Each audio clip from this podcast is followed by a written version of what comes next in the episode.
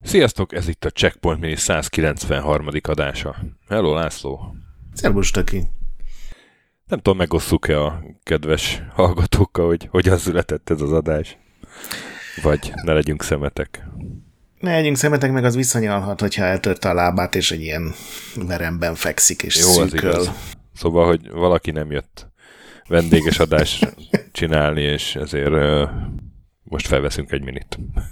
Azt hiszem, ennyi, ennyit elárulhatunk. De ez egy olyan mini, amire már régóta készültünk, mert többen kértétek. Ez a Battle Chess sorozat, avagy harcisak. Csatasak. Csatas, csatasak, nagyon szép. Sikátorisak. Doksak. Kikötőisak. Egyre messzebb megyünk. Tudom, de... igen, bicskásak. Szóval a Interplay-nek a legendás uh, 88-as játéka, ugye? Igen, az első, az első verzió. Aztán az még öt évig Igen. mindig jött. Hát ennek a játéknak a játékmenetét nagyon könnyen el tudjuk intézni, hiszen egy sakk játékról van szó, sakk szabályait követi, sakk, sakkozni gondolom hallgatóink többsége tud. Annyi benne a csavar, vagy ahogy te mondanád, kunkor, hogy amikor a egyik figura leüt. Vagy ahogy te mondanád, Sames. Sames leüt egy másik figurát a táblán, ellenséges figurát nyilván, akkor egy kis animációt bejátszik a játék, ami általában vicces, vagy éppen erő, nagyon erőszakos, de mindenképpen szórakoztató, és uh, mindez meg van még fejelve egy ilyen középkorias uh, látványvilággal. Tehát ugye a bástya az, az konkrétan egy bástya. A... Hát kivéve, amíg meg nem indul. Hát mert... amíg meg nem mozdul, meg akkor kiderül, hogy egy rohadt nagy gólem. Igen, és akkor lovagok vannak, meg, meg gyalogos katonák, meg nem tudom.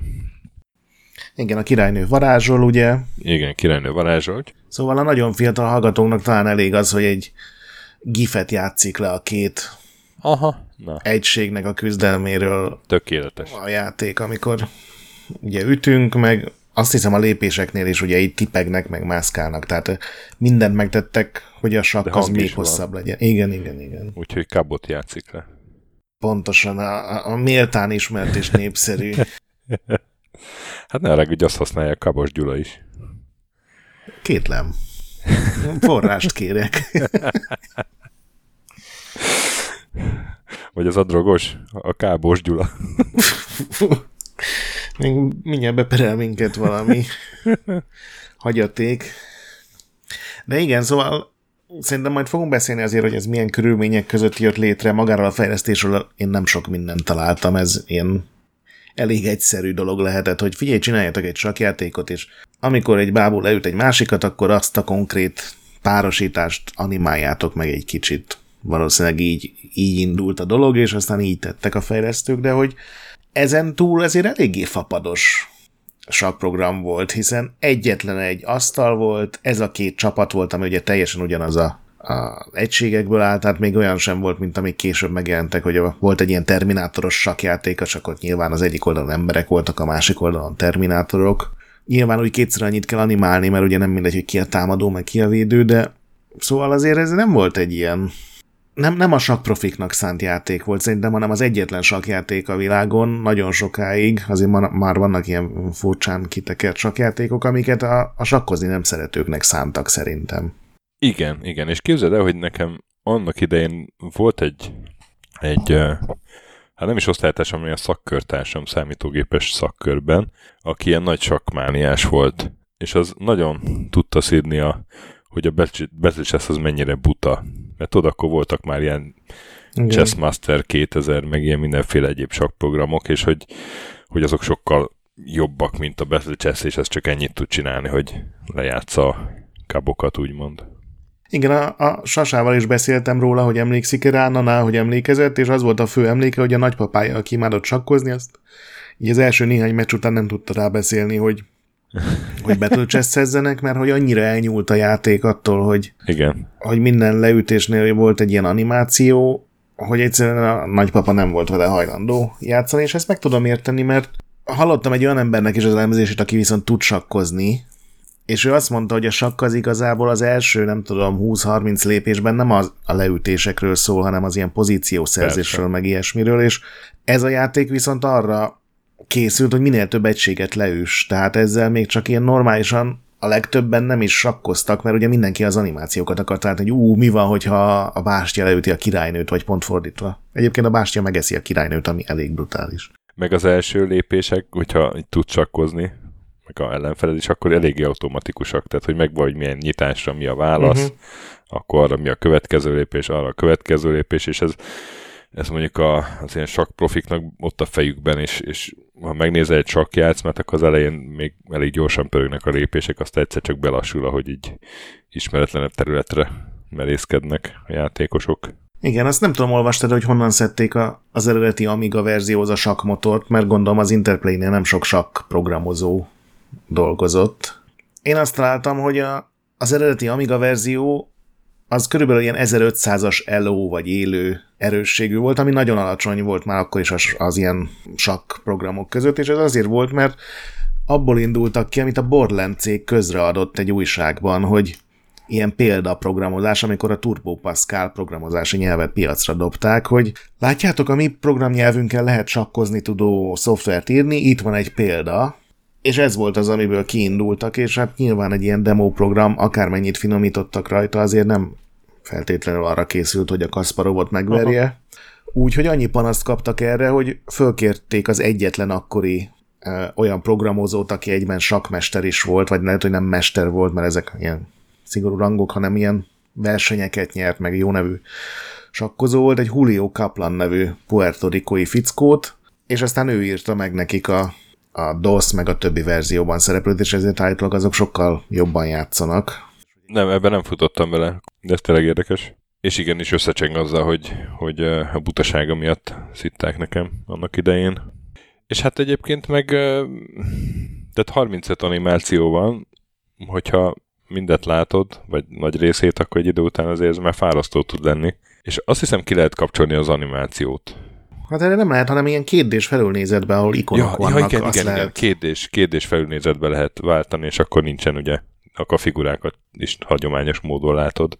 És igen, és akkor van egy olyan sakprogramod, ami olyan, mint egy spektrumos sakprogram így viszont kinézetre. akkor, igen, viszont akkor meg, meg minden pluszt elveszítesz, amiért Battle Chess a Battle Chess. Igen, úgyhogy szerintem ez, vagy még, még mielőtt így, így végre eltemetjük a játékot, még azért pár szót szerintem érdemes arról szólni, hogy mikor készült ez, meg hogy mit jelentett az Interplaynek, mert ebből az egy szempontból egy tök fontos játék volt, hogy ez abban a korszakban készült, amikor a Bard's Tale rohadt sikeres lett, ugye ez az első rész, és azt ugye az Electronic Arts adta ki, és a dobozon csak picivel a hátulján volt rajta a legtöbb régióban, hogy ez egy Interplay fejlesztésű játék, és a pénz is ennek megfelelően jött, hogy minden dollárból pár cent esett le az Interplaynek, akik ugye egy éven keresztül végezték a fejlesztői munkát, és Brian Fargo ezt megelégelte, hogy itt van ez a rohadt nagy siker, ami egy év alatt 400 ezer példányban fogyott világszerte, és az ő cége az még mindig tulajdonképpen a csőd szélén van, hogy egy rosszul sikerült projekttől biztos, hogy bedőlne az Interplay,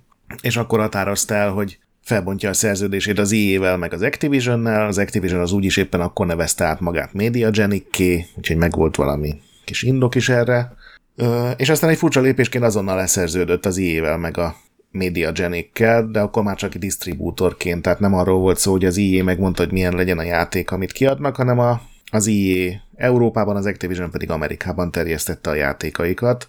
Így is milyen 20% körül kellett nekik fizetni, de hát ez sokkal barátságosabb matek volt, mint amikor ez ilyen 80-90 százalék volt, és ez azért azt is jelentette, hogy ugye saját lábra kell állni, így nagyon fontos volt, hogy az első néhány játék az sikeres legyen, és akkor ezért találták ki, hogy az első ilyen nagy interplay álló játék az a Neuromancer lesz, ugye a Neuromance, ami egy, egy, egy Gibson regénynek a feldolgozása, és nagyon komor, és rengeteg programozó, meg grafikus dolgozott rajta, és nem is egy rossz játék, de végül aztán előbb jelent meg a Battle Chess egy ilyen teljesen pici projekt, ami tulajdonképpen abból állt, hogy egy programozó, meg néhány animátor összerakták ezt az egyszerű receptet, és nyilván ez a kazuár játék lett az, amiből negyedmillió példány fogyott el, és tulajdonképpen ez volt az, ami garantálta azt, hogy az Interplay megmaradjon önálló kiadóként, úgyhogy ilyen szempontból fontos volt.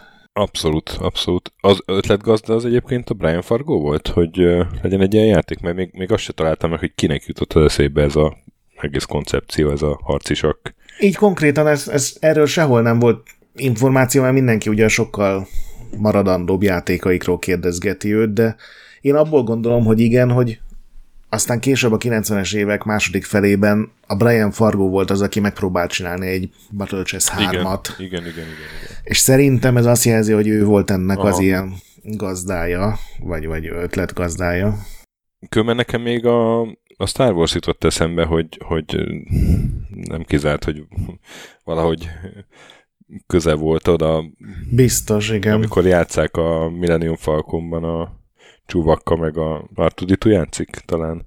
Hagy nyerni a Vuki tartó. Holosak, igen, igen, igen. És ott ugye konkrétan ez a, hogy, hogy a figurák egymást gyepálják. Igen, azt hiszem Szabaka neve, vagy valami ilyesmi, igen. És az, a, az az igazán szomorú, hogy amikor megjelent a Star Wars Chess, az a Battle Chess másolta, tehát egy sima sakprogram volt Star Wars-os figurákkal. Igen. Igen, szóval, de hogy ez nagy siker volt.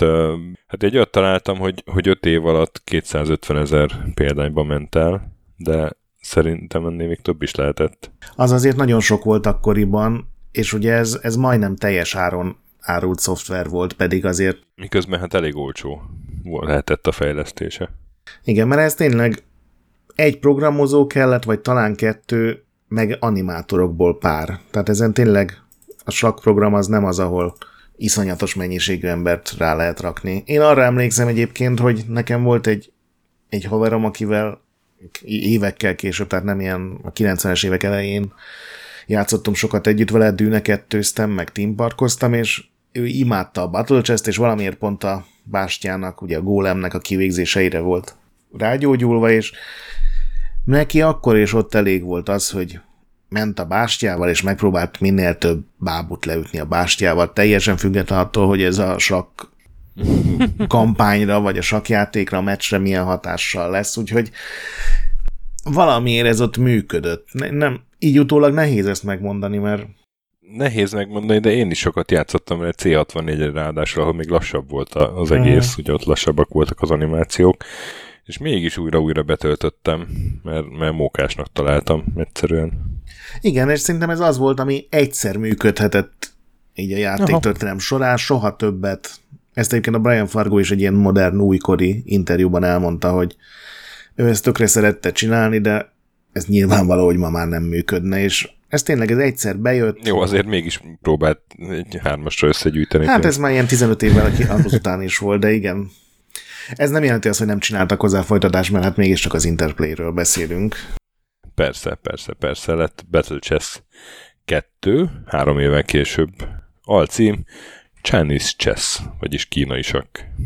És az. Tehát, hogy egy, egy csak játékfolytatás, ami nem játék. Igen, ez a kínai sakk, magyarul is így hívják, mint megtudtam, vagy Xiang Chi, ami egy ö, olyan sakk variáció, ami így a, a 9. század környékén vált le arról a játékról, ami Indiából aztán így átalakult a modern sakká, tehát van hozzá köze, ez nyilvánvaló, csak más bábuk vannak, más alakú a pálya, más lépések vannak. Ugye a pálya közep az rögtön üres, ami egy ilyen folyót jelképez, tehát egy ilyen folyómenti csatákat feldolgozó játék sokkal közelebb egy ilyen wargamehez, és e, hétféle egység van, köztük ágyú, meg elefánt, tehát ez tényleg ilyen indiai, ázsiai, kínai csatákat dolgoz föl, és én ezzel sose játszottam, mert egyszerűen nem akartam még egyfajta sakvariációt megtanulni, amikor ez, ez új volt. Én is így voltam vele. Állítólag teljesen ugyanaz, tehát ismeri a szabályokat, Aha. minden egyes kiütés kombinációra van egy animáció, és még találtam ilyen nem kínai fórumon, de egy ilyen, ilyen sakkal foglalkozó fórumon ilyen panaszkodás, hogy ez is ugyanolyan gyenge AI-val rendelkezik, mint az eredeti Battle Chess, meg gondolom nem találtak kínai sakhoz értő programozót, amit mondjuk nem csodálok. Hát és a kínai saknak az egyik szabályát az bele se programozták, nem tudom, hogy ez volt az oka, vagy miért, de van valami ilyen ritkán előkerülő szabály, hogy a, hogy a két király az valahogy nem lehet egy mezőn, vagy nem érintkezhet, uh-huh. valami ilyesmi, és ezt elfejtették belerakni, és emiatt nehezebb egyszerűen a játékban bemattolni a királyt. Aha. Hát nyilván aki nem ért hozzá, egyrészt ne csináljon kínai sakjátékot, másrészt meg az tényleg nem lehetett könnyű így 90-91-ben szerezni. Az nem lehetett könnyű 90-91-ben szerezni valakit, vagy akár könyveket, amiben minden részletesen le volt írva a kínai sakról. Aztán 91-ben CD-n megjelent C, a, egy enhanced kiadás, ugye az alapjátéknak. Igen. Egyébként nagyon jót tett neki ez a 256 színű 640x480-as SVG a felbontás. Aztán volt egy Battle Chess 4000, ami meg űrkörnyezetben Igen. volt egy Battle Chess, annak már úgy nagyon sok értelme nem volt, és, és hát elkezdtek más fejlesztők is ilyen Battle Chess-eket csinálni a 90-es évek második, első-második felében. Nem is tudom, inkább a első felében. Igen, szerintem azért ez így 95-6 előtt, mielőtt az FPS-ek meg az RTS-ek úgy tényleg beindultak volna, ez az előtti ilyen trend volt. Hát és ahogy mondod, igen, itt látom 93-ban jött ki a Star Wars Chess, ami hát a egyik legrosszabb Star Wars játék hírében áll. Annyira furcsa, hogy, hogy öt év alatt ennyire megfordult a világ, mert pontosan ugyanazt tudta, mint a Battle Chess, és a Battle Chess egy ilyen, amire mindenki ilyen boldogan emlékszik vissza. Jó, hát nem volt igazán újító, de hogy tök vicces animációk voltak benne a Star Wars Chessre, mindenki úgy, hogy mekkora szar, hogy csak sakkozni lehet benne. hát jó, de Star Wars. Attól nem azt várnád, hogy sakkozol benne, meg tényleg, ahogy mondod, akkor miért nem a hogy szabak, Azt hogy hogy az volt a neve, igen. Nyilván ott adta volna magát, csak hát ahhoz több munka kellett volna, mert ott ki kellett volna találni egy egész játékot, ez sokkal könnyebb, hogy nem azt hiszem a 3 volt a gyalog, vagy ott legalább azt megcsinálták egyébként, hogy a két fél az ott is két eltérő bábú kupacot vonultatott föl. Nyilván az máshogy nem működött volna, de tehát az Interplay-nél még a Battle Chess 4000 sem vállalta be ezt a nagy újítást, hogy eltérő csapatok legyenek, pedig aztán ott lehetett volna egy alienek versus robotok, de nem. Viszont bevállalta a Terminator 2 Judgment Day Chess Wars. hát igen. Szintén 93 A Terminatorról is mindenkinek rögtön egy ilyen sakjátszma jut eszébe. hát ezt neki fulladt ez a trend. És hát ugye a Battle Chess sem jött össze, csak 2015-ben kiderült, hogy azon is dolgozott Brian Fargo. Igen, a Twitterre rakott ki egy videót, hogy a Battle Chess 3, ami a 90-es évek végén ilyen fél évig sem készült az Interplay-nél, gyakorlatilag ugyanerről szólt volna, azzal a különbséggel, hogy már szinkronizálva lett volna, és teljes képernyőn mentek volna az animációk, és egy ilyen próba animációt ki is tett Twitterre. Ez az egyetlen média, ami ebből a törölt fejlesztésből fönnmaradt, és az azt hiszem egy perc, öt másodperc, egyetlen leütésre, és nem néz ki jól, még 90, nem tudom, 7-8-9-hez képest sem, és elképesztően fárasztó belegondolni, hogy, hogy lett volna egy sakjáték, amiben egy-másfél perces leütés animációk lettek volna. Legalábbis számomra ez ilyen játszhatatlan lassította volna a dolgokat. Igen. Hát úgyhogy nem tudom. Hát még van 2015, most... még, még van. Ó, na. Mi? Hát a, akkor már ugye az Interplay megint létezett, de már egy teljesen más cég volt, de az Interplay, ez az új, ez kiad, ja, a Steam-es? kirakta Steamre. Ah, igen, igen, igen. Battle Chess Game of Kings néven. Ezt egyébként a Rebecca annak a cége, ez az Old School csinálta, és iszonyatosan negatív kritikája van Steamen. Szerintem részben azért, mert 28 euróba kerül még ma is, ami eléggé nagy túlzásnak Jézusom. érzem. Másrészt pedig azért, mert mint Rebecca Heinemann elmondta, annyian csesztették, hogy kénytelen volt elmondani, hogy az Interplay nem fizetett nekik a fenntartásért, tehát az upgrade-ekért, a patchekért, nem tudják frissíteni a játékot, nincsen meg hozzá a jogosultságuk, úgyhogy eleve kicsit bagosan jelent meg, azóta meg ugye megjelent új Windows, meg új hardverek, meg új minden, és ma már minden beszámoló szerint gyakorlatilag játszhatatlan, tehát fél percenként lefagy. Egyébként jól néz ki, tehát egy ilyen teljesen jól animált ilyen sakjáték, és ugyanúgy működik, hogy új animációkat csináltak, tehát semmivel nem tud többet, e, és találtam egy videót YouTube-on, ahol valaki a régi Amiga verziót összeereszti ezzel a modernel, és egy-egyes döntetlen hoz ki, ami azt jelenti, hogy a, a rossz AI miatt rengeteget kritizált Amigás eredeti Battle Chess egyszer le tudta verni ezt az új 2015-öst, ami hát azért minimum meglepő. A sakk azért ott így szokott számítani ez a tudás. Úgyhogy nem, nem nagyon érdemes ezt napjainkban kipróbálni, én az a véleményem Igen, vagyok. itt, itt jobb, hogyha megmaradnak, igen, jobb, vagyok. hogyha megmaradnak Aha, a régi igen. emlékek. Én nekem még egy ilyen vicces sztorim van, a Topware-nek 2011-ben eszébe jutott, hogy csinálnak egy ugyanilyen játékot, Battle versus Chess néven. Volt ebből egy perés a név miatt, azt el is vesztették, de ennek a játéknak az az extrája, hogy elfelejtették lekorlátozni, limitálni az időt, amíg a gép gondolkodhat, mert gondolom a tesztelés az ilyen könnyű fokozatokon zajlott, és akkor tudod, a gép azonnal lép, de legmagasabb szinten 12 órát is képes töprengeni egy lépésen a, a, a Battle versus Chess, úgyhogy csak óvatosan azzal, mert elég sokáig elhúzódhat egy mérkőzés. Hát szóval mi azt mondjuk, hogy ne próbáljátok ki a Battle Chess, hanem más dolgokkal játszott, játszatok a következő adásunkig, és hát addig is olvassatok Retroendet is, ahol napi kontent van, meg hallgassatok Képtelen Kronikát, ami a másik podcastünk, bár az nem gamer tartalmú. Értéketek minket iTunes-on, meg Spotify-on, lehetőleg öt csillagra. BIOS ne piszkáljátok, a Fantasmakulélában és a Nagy Pixelben pedig gyönyörködjetek. Sziasztok! Sziasztok.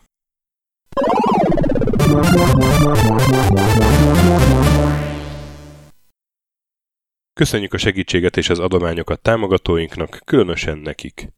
Andris 1 2 3 4 5 6, Pumukli, Bastiano Coimbra de la Coronilla Iaz Védó, Kis András, Dester, Joda, Kínai, Gatz, Hanan, Zsó, Dances with Chickens, Gabez Mekkolis, Sir Archibald a Réten, Módi, Benő 23, Zorkóci, Alternistom, Retrostation, Nobit, Sogi, Siz, CVD, Tibiur, Bert, Kopescu, Krisz, Ferenc, Joff, Edem, Kövesi József, Varjagos, Zsigabálint, Loloke, Snake Hips Boy, Csépé, Márton úr, Flanker, Hollósi Dániel, Balázs, Zobor, Csiki, Suvap, Kertész Péter, Richard V, Nyau, Vitéz Miklós, Huszti András, Vault 51 Gamerbar, Péter, Daev, Enisi, Csalazoli, Veszti, Makai Péter, Mongúz, Beranándor, Arzenik, Nagy Alexandra, Andrew Boy, Kviha, Mazi,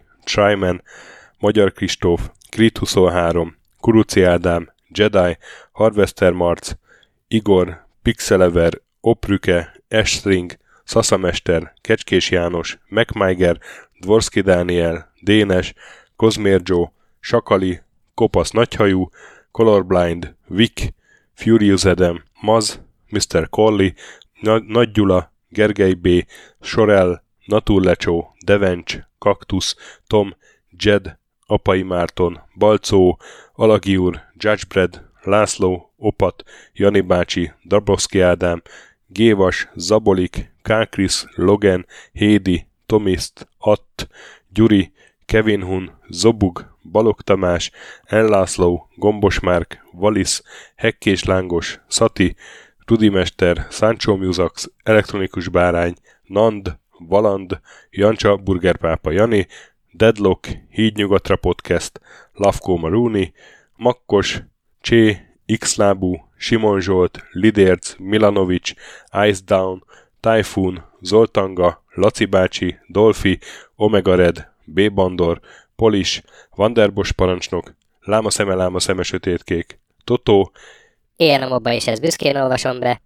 KFGK, Holdkor, Dwarf, Kemi 242, Obert Motz, Szekmen, LB, Ermint Ervin, TR Blaze, Nyek, MLM a Tét, Házbú, Tündér Béla, Adam Kreiswolf, Vogonköltő, Csemnicki Péter, Német Bálint, Csabi, Mandrás, Varegab, Melkor 78, Lemon Alvarez, Csekő István, Schmidt Zoltán, Bobesz 5, Kavicsok a Margón blog, Félix, Luther, Hardy, Rozmi, Glezman, Fogtündér, Brusnicki Péter, Neld, El Gringo, Szféra Karcoló, Klisz Gábor, Q, Mentolos Kolbász, Gliscard, Albin, Jovez, Invi, Tomek G, Gucci Mental, Dreska Szilárd, Kapi és I Love Hitaji. Nagyon szépen köszönjük nekik.